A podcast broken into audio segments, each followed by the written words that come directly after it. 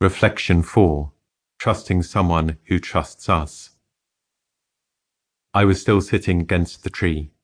I plucked absent mindedly at some grass and decided to move the conversation on. I can see that a group will work when people trust each other to care and trust each other to do what they are truly able to do. But your third question implies that trust should be given to those who trust you in return. What do you mean by that? Thomas replied, In all genuine relationships, the trust and respect work in both directions.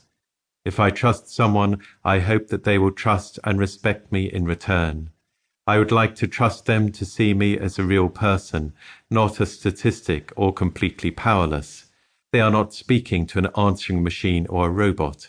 They are speaking to me. And I need to know they value me as such. I would like them to trust me to be able to respond to their, to their care for me.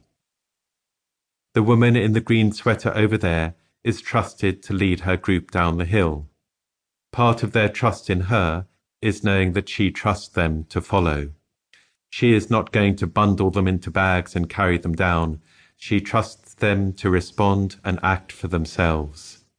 Some in the group may decide she is wrong, and they may choose to go on another path. They have trusted her to give them that freedom. Alex, I want to trust people who will respect me.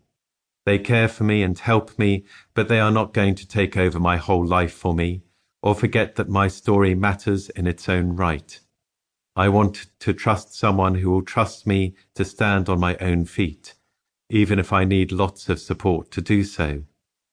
And when I am completely helpless, when I am, when I am very old or very young, I still want them to trust that my very humanity has a dignity and value beyond price.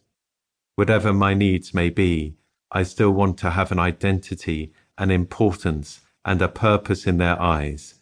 I want to trust someone who believes that. So when you think about whom you want to trust, you may want to think about whether they respect you enough to trust you, to value you, to take you seriously. Is that not a fair thing for you to consider?